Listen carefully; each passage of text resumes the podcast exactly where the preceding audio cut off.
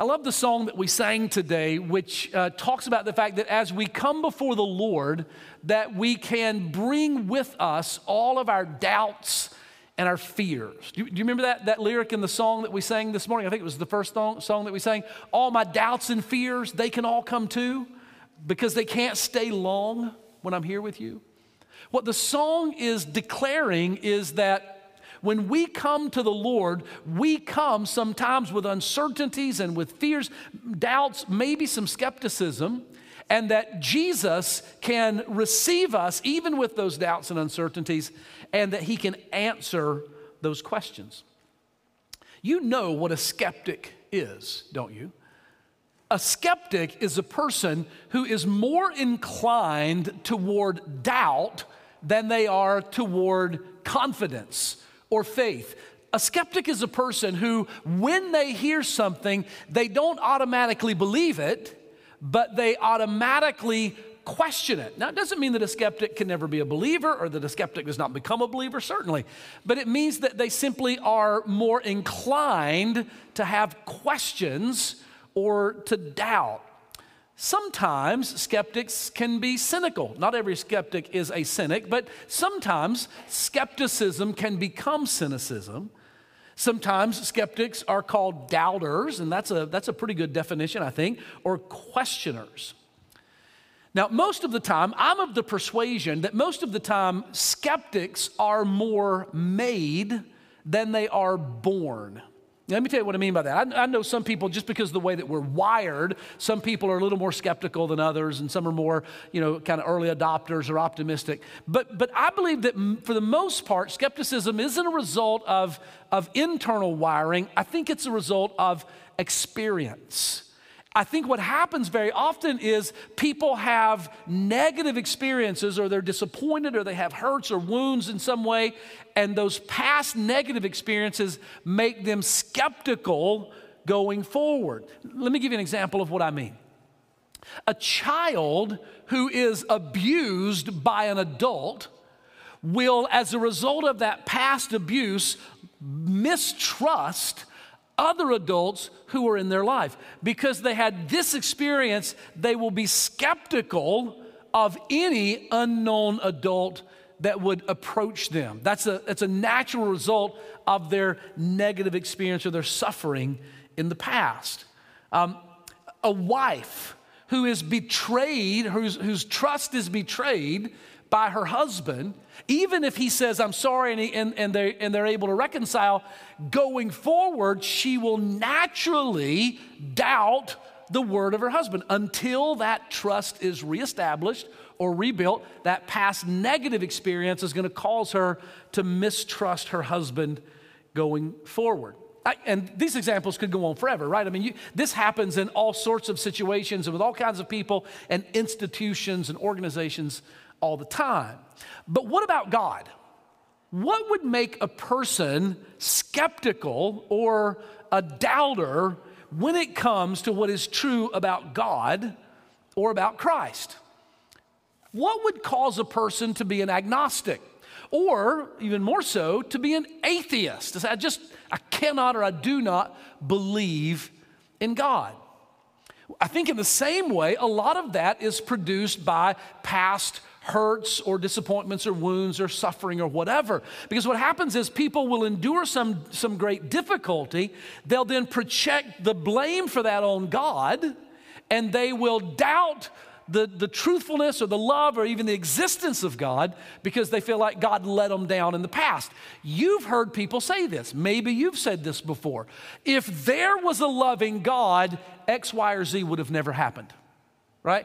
How could a loving God let this thing that I experienced, how could they let that, how could a loving God let that happen?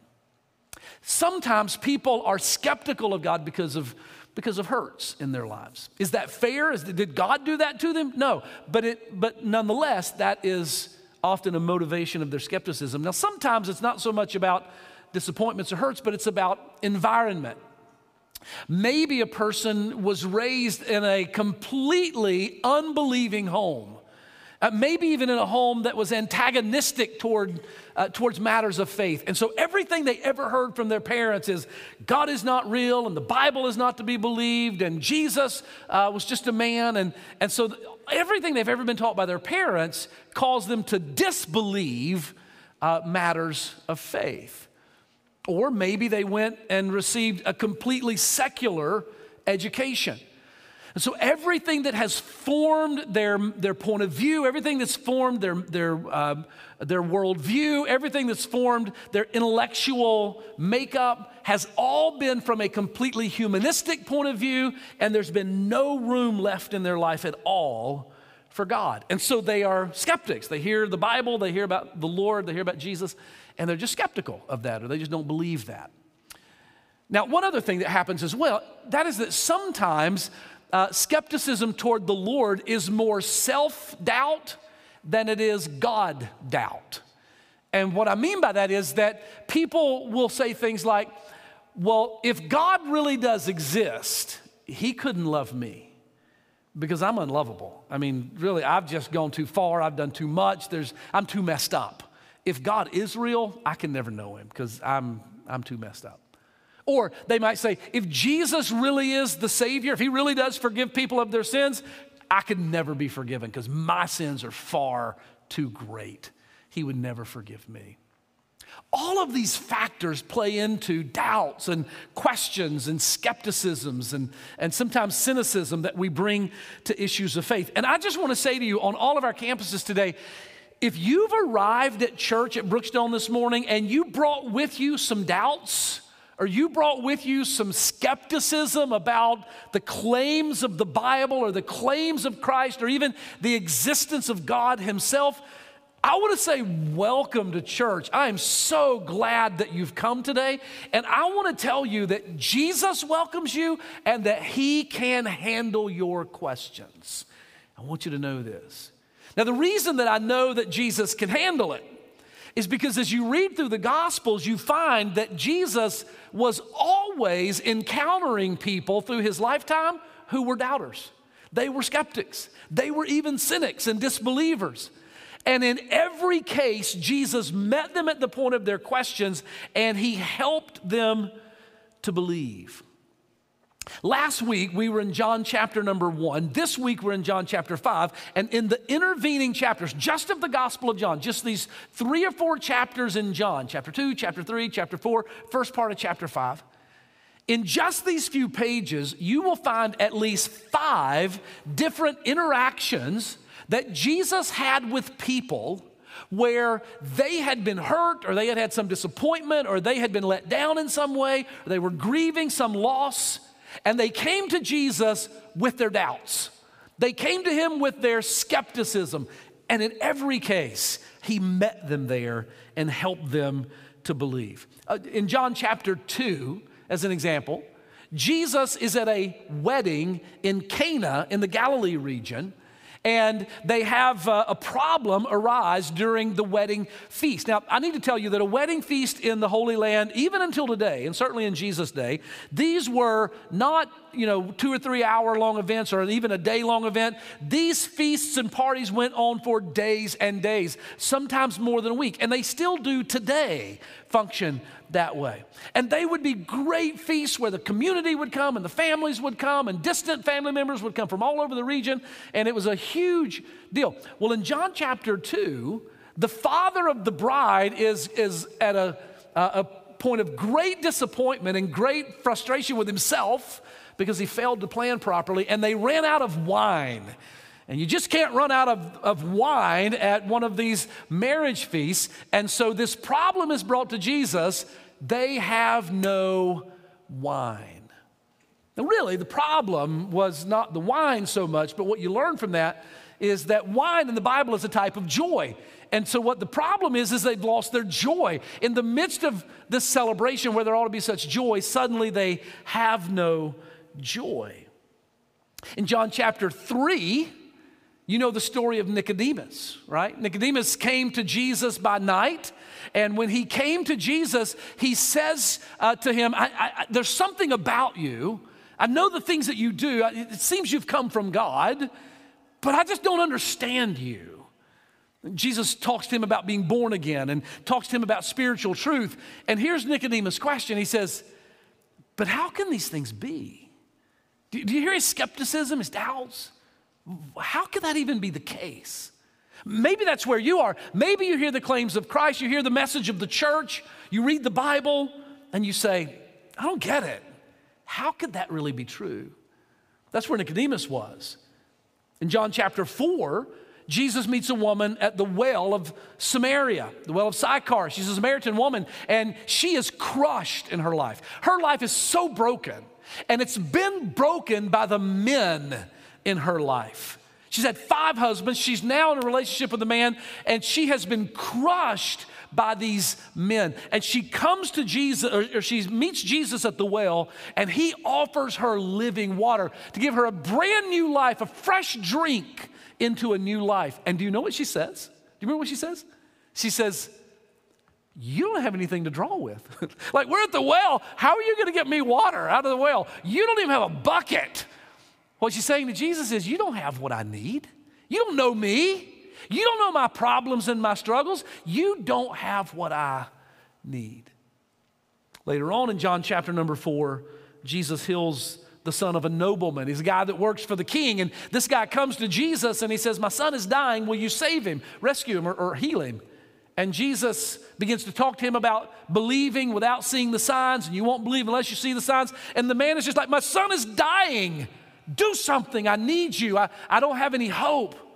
My son is dying. And Jesus essentially says, he's healed. I just did it with my word. And the guy leaves doubting. And yet along the way, as he's headed home, he meets his servants and they say, your son is alive. He has been healed. All of these are people in, prob- in, uh, in moments of problems, and they have doubts about the ability of Jesus to solve their problem or the willingness of Jesus to meet their need. The last one I would bring to your attention is in chapter number five. And this is the story of the healing of a man by the pool of Bethesda just inside the sheep gate in Jerusalem. And Jesus says to him in John chapter five, do you want to be healed? And do you know what he, he, he replies? He says, I don't have anybody to heal me, to help me. I, there's nobody that, I can't heal myself, and I don't have anybody to help me. And so Jesus, just like he did in chapter two, just like he did in chapter three, chapter four, twice chapter five, he meets all of these, including this crippled man, at the point of his doubts and his cynicism and his skepticism, and he turns him into a believer. Now, it's this healing in chapter number five that gets Jesus into some trouble with the Jewish people or with the Pharisees. Let me show it to you. Chapter five, look at verse number sixteen. It says, and therefore did the Jews persecute Jesus. Now, it's not just the Jewish people in general, not the general Jewish population. These are the Pharisees.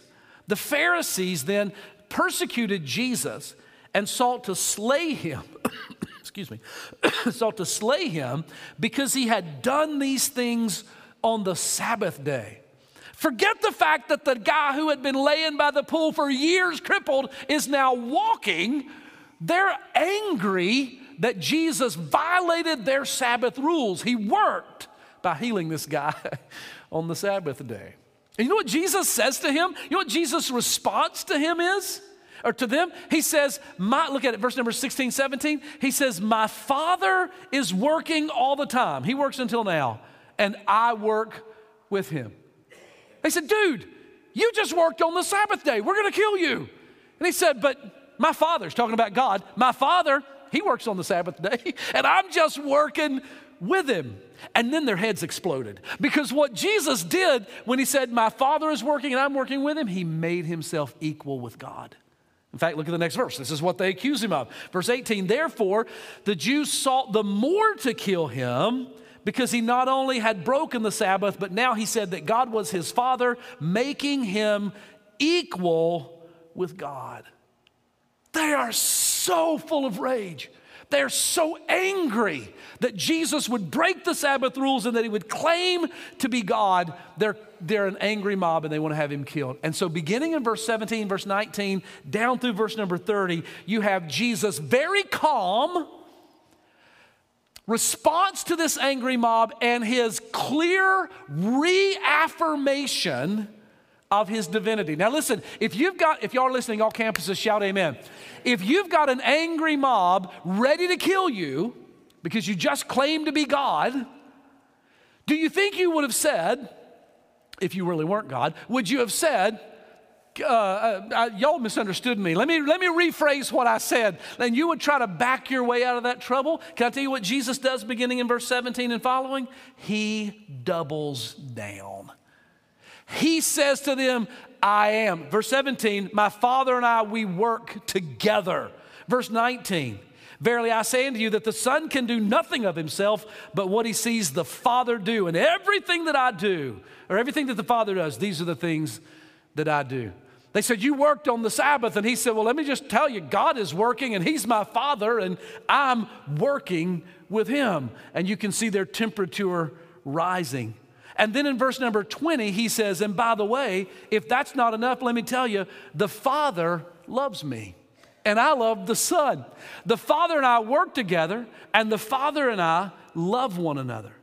Verse number twenty-one, for as the Father raises up the dead and gives them life, quickens them, even so the Son quickens whom he will. In verse twenty-one, he says, the Father and I, we don't only work together, we don't only love each other, we raise the dead. Dead legs in this case, or dead people, doesn't really matter. He says, the Father and I give life. And you can just, do y'all feel the tension rising in this text? They are so ready now to, to, uh, have him killed. So he goes on in verse number twenty-three to say, all men should honor the Son, even as they honor the Father.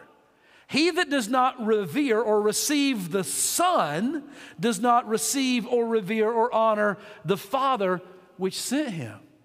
He goes on to say, you can't receive God without receiving me. And if you don't receive me, you're rejecting God the Father.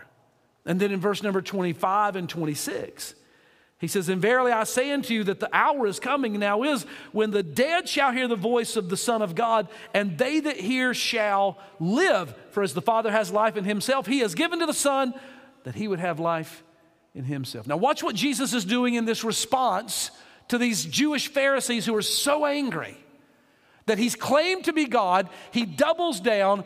I, in fact, am working with the Father. The Father and I love one another. The Father and I um, raise up the dead. The Father and I must be received or rejected together. And by the way, the Father and I one day will bring this age to a close and we will call the dead and they will stand before us in judgment. These claims are Christ's unequivocal claim to divinity.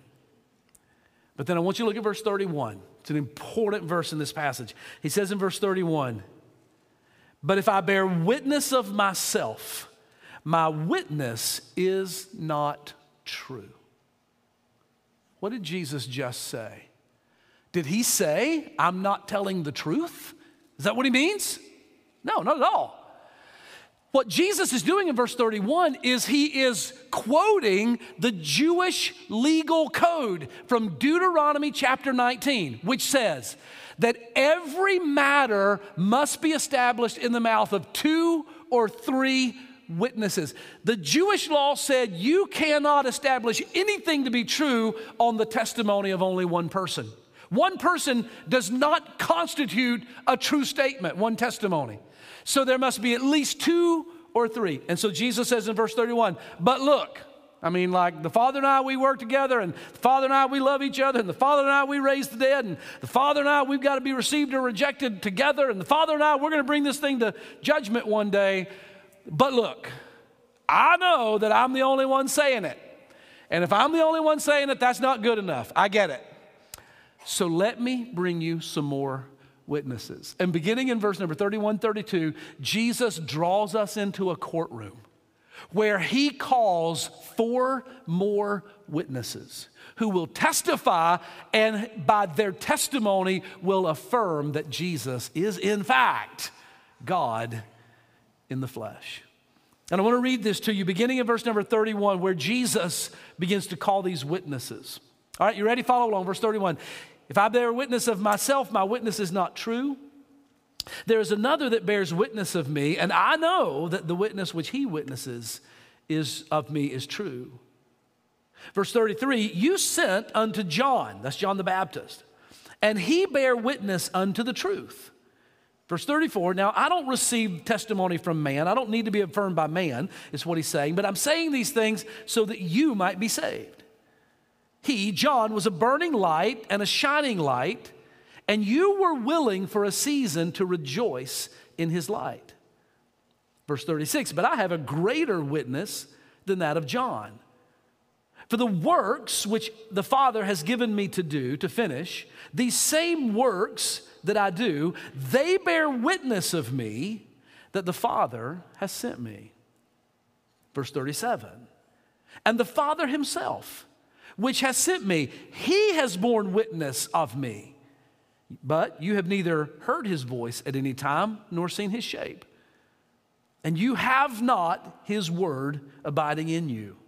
For whom he hath sent, you have not believed. Verse thirty-nine, search the scriptures. For in them you think that you have eternal life. And they, the scriptures, are they which testify of me. Skip over to verse forty-six at the end of the chapter. Verse forty-six, for had you believed Moses, you would have believed me, for he, Moses, wrote of me. But if you believe not his writings, how then shall you believe my words? All right, are y'all tracking with me? Here's what Paul, here's what Jesus says. He says, I am God, we are working together, we love one another, we raise the dead, we must be received or rejected together, and uh, we will bring all of the earth and all of the age to conclusion one day. But I know my word is not enough, so let me give you four more testimonies and or witnesses, and he brings them forth. Here's the first one, write it down. The, the, the uh, first witness, or witness number one that Jesus calls, is John the Baptist. It's almost as if I can hear Jesus saying, please the court, I'd like to call to the stand John the Baptist. And he begins to talk about the ministry and the message of this man, John. He says in verse number thirty-three, you sent unto John, and he bare witness of the truth.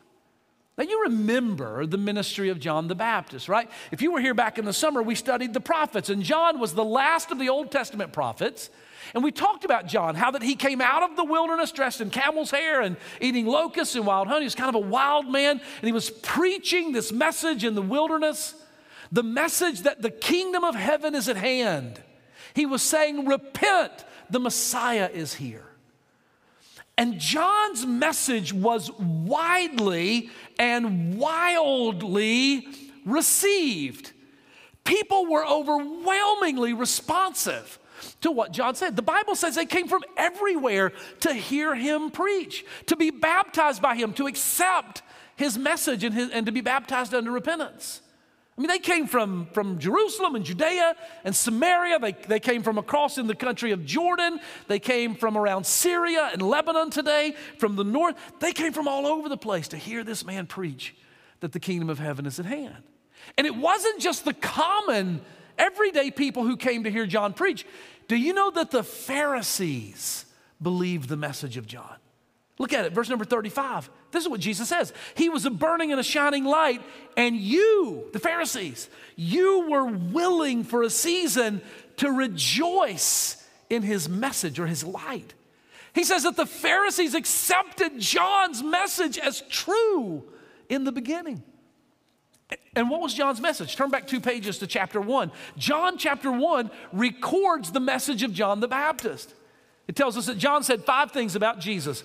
Number one, he tells them in, that, in, uh, in John chapter number one that Jesus is worthy of our humble worship. Verses twenty-six, I'm in chapter one, verse twenty-six and twenty-seven.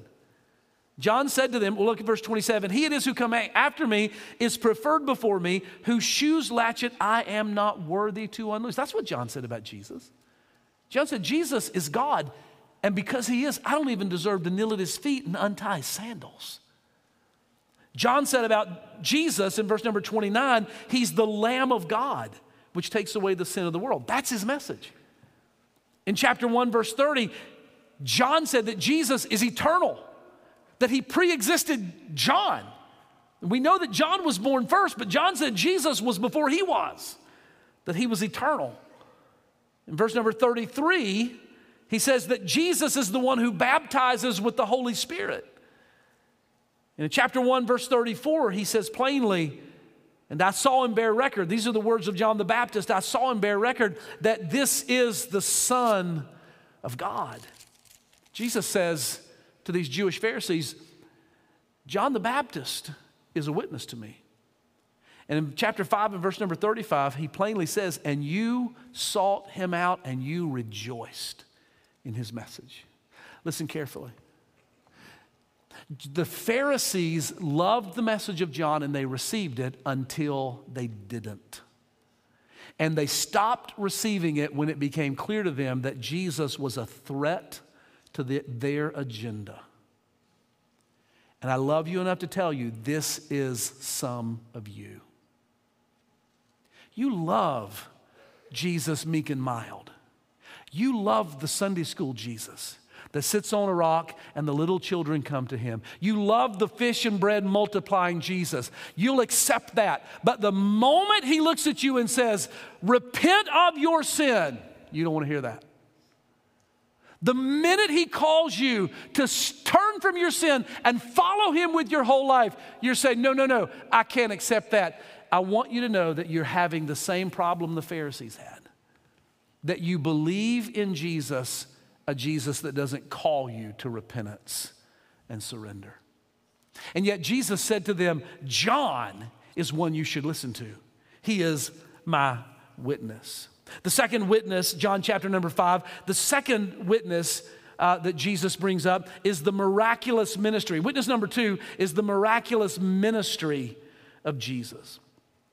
You see this in verse thirty-six. After talking about John the Baptist, then in verse thirty-six he says, but I have a greater witness than that of John. John was a great witness. He gave great testimony. But Jesus says, I've got a greater witness. Jesus says, as wonderful, as convincing as were the words of John, the works of Jesus are more convincing. He says, the works that I do, they testify that the Father has sent me.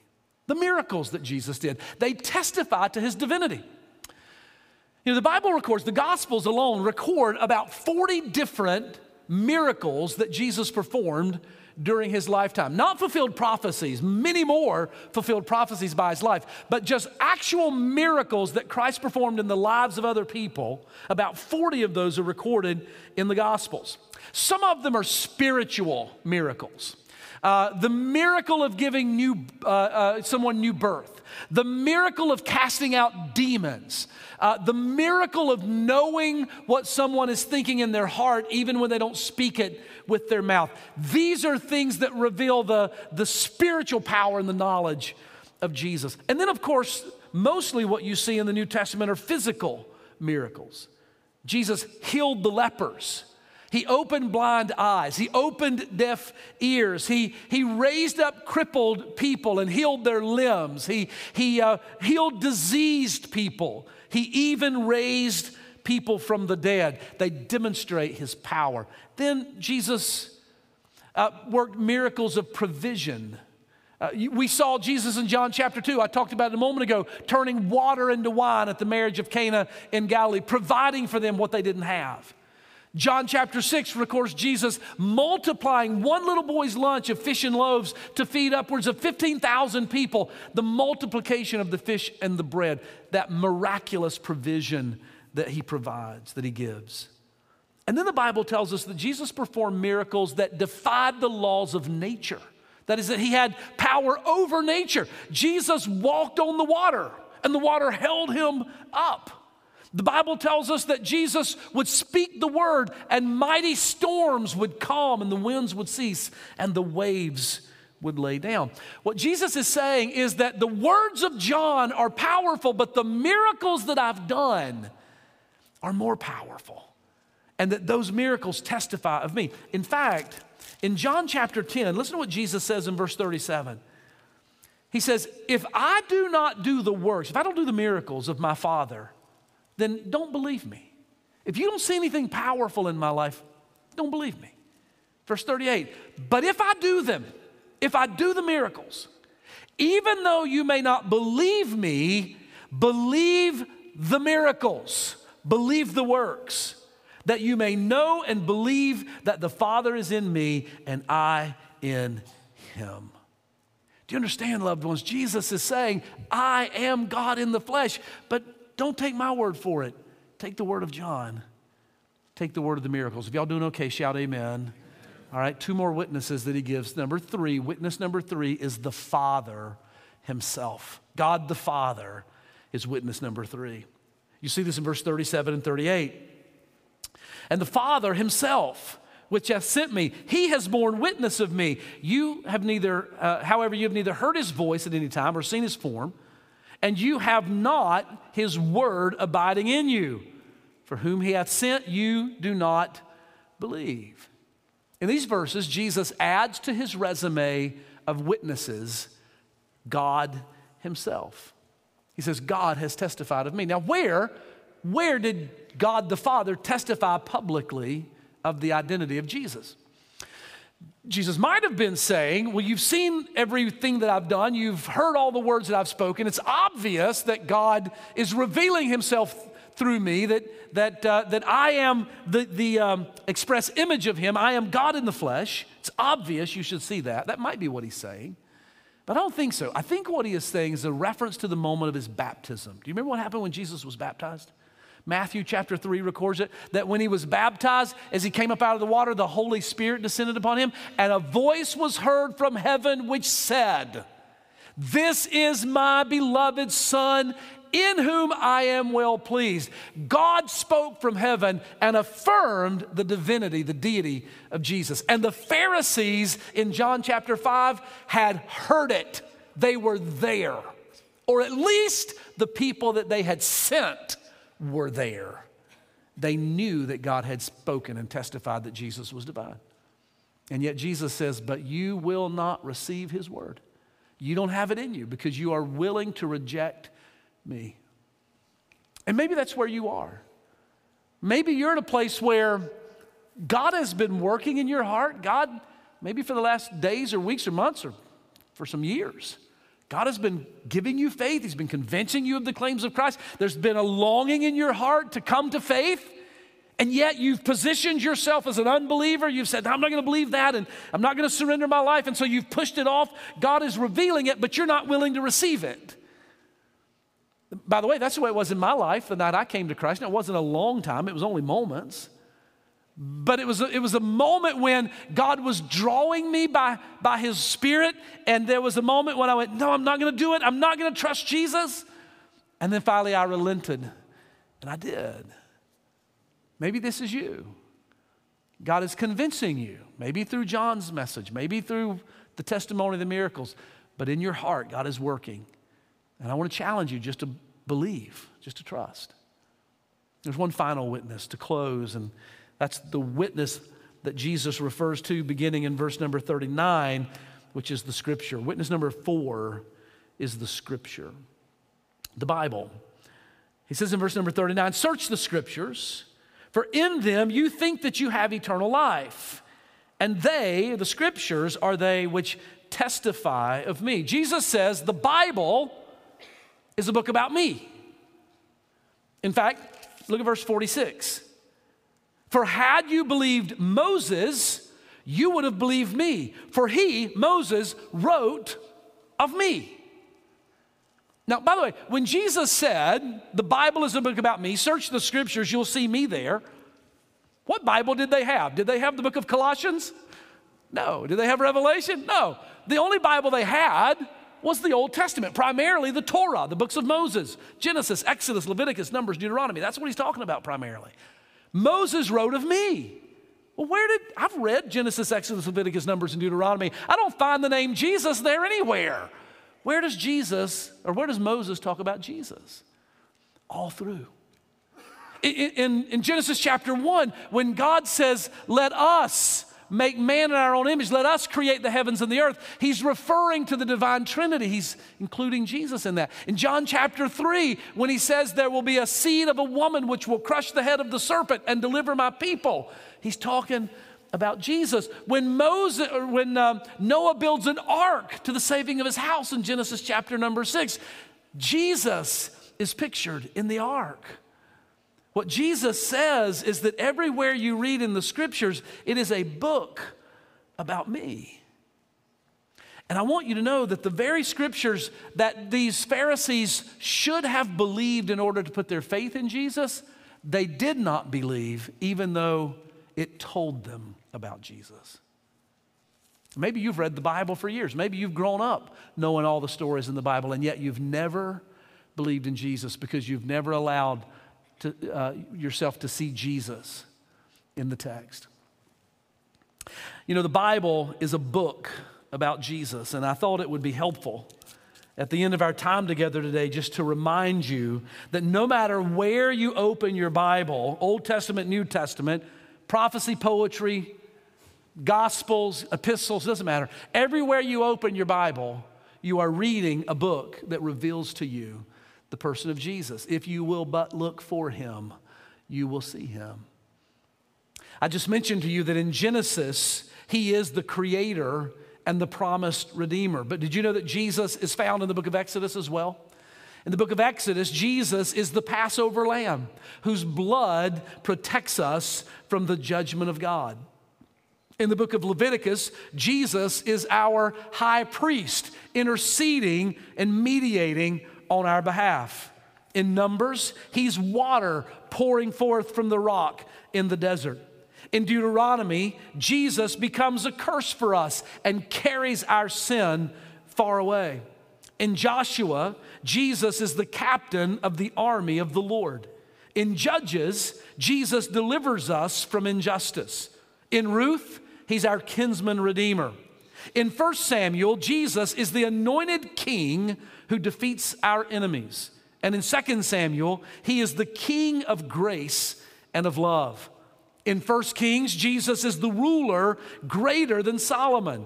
And in Second Kings, he is the powerful prophet. In First Chronicles, he's the son of David that's coming to rule.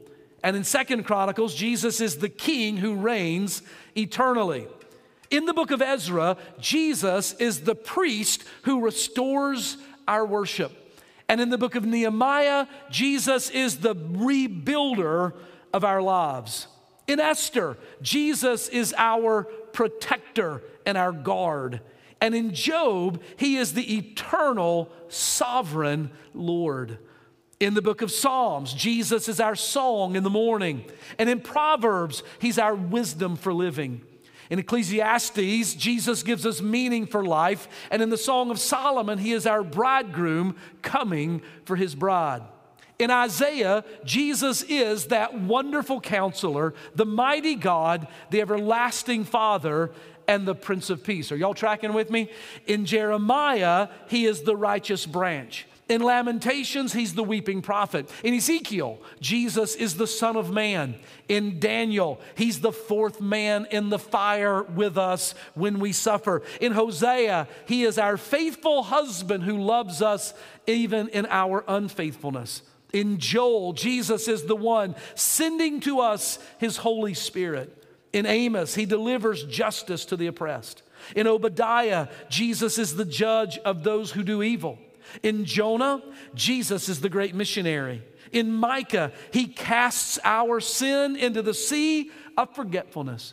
In Nahum, he's our avenger. In Habakkuk, he crushes injustice. In Zephaniah, he's the warrior who saves. And in Haggai, he's the restorer of our worship. In Zechariah, Jesus is the Savior with the nail prints in his hands. In Malachi, he is the son of righteousness, son of righteousness with healing in his wings. No matter where you read Genesis to Malachi in the Old Testament, Jesus is present. In Matthew in the New Testament, he's the king of Israel. In Mark, he's the servant king. In Luke, Jesus is Christ the Lord. In John, he's the Word who became flesh. In the book of Acts, Jesus is the indwelling Holy Spirit. In Romans, he is our justification. In First Corinthians, he is the one that takes the sting away from death. And in Second Corinthians, he is the Father of mercies and the God of all comfort. In Galatians, he fulfills the law for us. In Ephesians, he's the head of the church. In Philippians, he's our everlasting joy. In Colossians, he holds all things together. I don't think y'all getting this. In First Thessalonians, he's our comforter. In Second Thessalonians, he's our coming king. In First Timothy, he mediates between us and God. And in Second Timothy, he is that one who descended from David and who is raised from the dead. In Titus, Jesus is our blessed hope. And in Philemon, he is our redeemer and our friend. In Hebrews, he's our high priest. In James, Jesus is our healer. In First Peter, he is our living hope. In Second Peter, he's the one who is not willing that any should perish. In First John, he's the light. In Second John, he is our love. In Third John, he is the source of all truth. In Jude, Jesus is the one coming with ten thousands of his saints. And in Revelation, he is the Alpha and the Omega, the King of kings and the Lord of lords, coming in power and great glory. Jesus is in the book, and he is in the book no matter where you read. And I want to say to you that if you've come here today with your doubts and your skepticisms, with your cynicism maybe, and with your unbelief, I want to challenge you to believe the word, the claim of Jesus. And if you won't believe Jesus, believe John the Baptist. And if you won't believe John the Baptist, believe the works, the miracles that Jesus performed. And if the miracles won't convince you, listen to the Father as he speaks to your heart. And if none of those things convince you, then believe the Bible, the Word of God. But if you won't believe Jesus, and you won't believe John, and if you refuse to acknowledge the miracles, and if you reject the drawing of the Father, and if you refuse to believe the Word of God, then like every other unbeliever, you will be lost for eternity. Because heaven is for believers. So I urge you on all of our campuses, cast off your doubt. Cast away your skepticism. Throw off your unbelief. And with everything that you have, jump by faith and trust Jesus alone to be your Savior. And he will be for all eternity.